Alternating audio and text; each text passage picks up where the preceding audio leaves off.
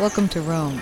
This is The Bittersweet Life with Katie Sewell and Tiffany Parks.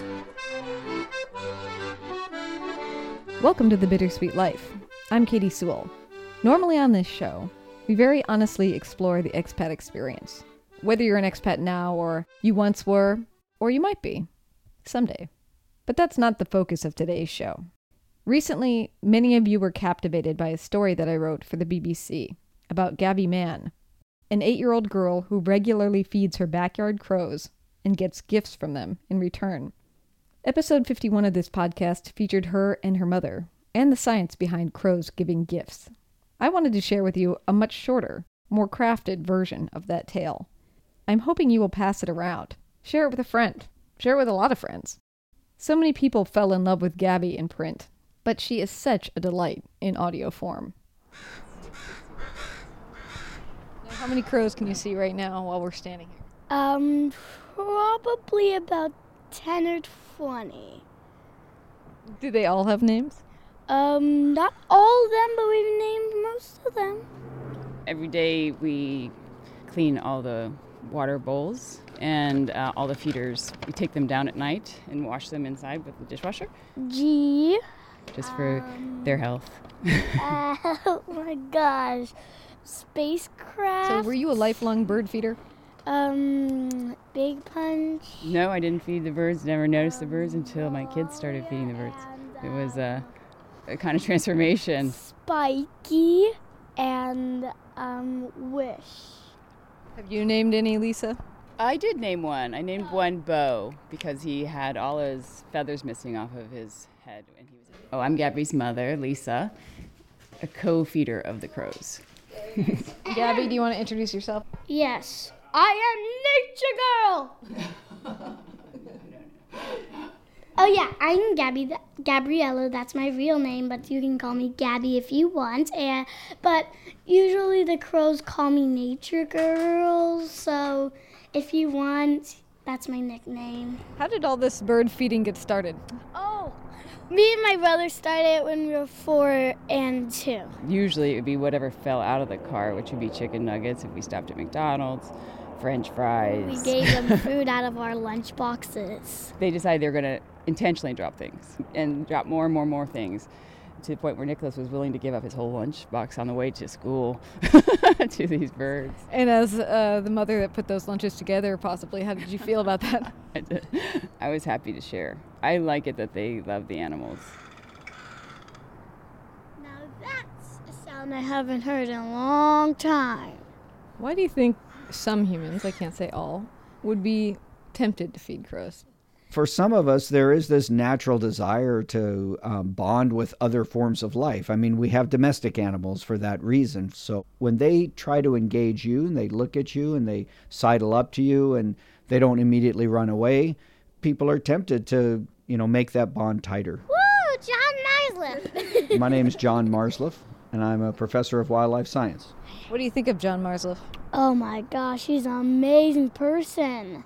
Specializing in birds in particular, and maybe even more specialized onto crows and ravens and members of that family of birds. Will it bring you a present if you keep feeding it? I can't say they always will.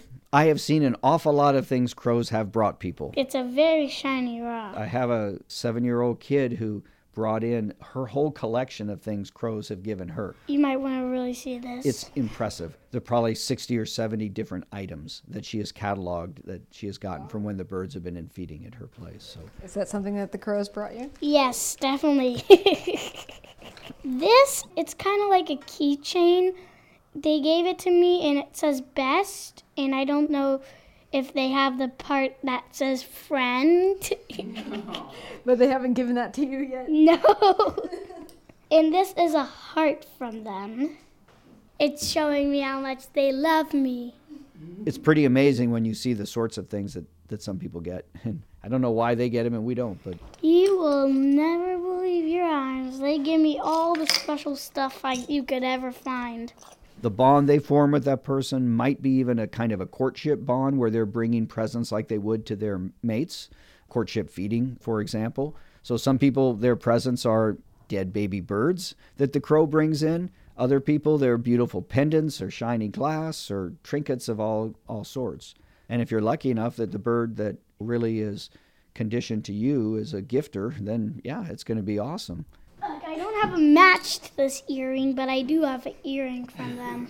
I do have another earring, but it's not a match. You could put this on for your college dance night. But then your boyfriend will say, These don't match. What will you say? I'll say, This is from my friend Crows. I walk around with my holster, and it has two cameras on it. And I was out taking pictures of a bald eagle. I knew I'd dropped my one lens cap when I switched out cameras, and I just was busy taking pictures, and I didn't remember to pick it back up when I walked back home. And so about an hour later, I went out back to go retrieve it, and a crow had actually put it on the side of one of the bird baths.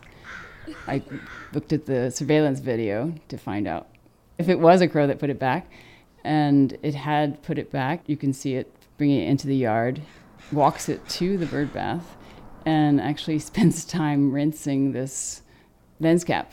And then it puts it on the side of the bird bath. It's very impressive. They are my favorite bird in the whole world because they're they're very smart.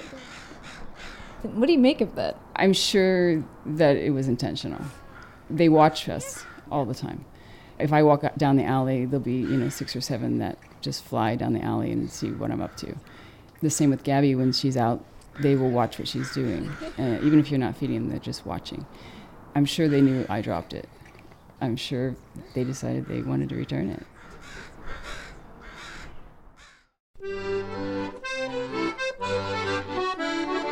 This is The Bittersweet Life, a podcast that comes out every Monday. Subscribe on iTunes. Search the podcast for The Bittersweet Life. Find us on Twitter at bittersweetpod. Reach us by email, bittersweetlife at mail.com.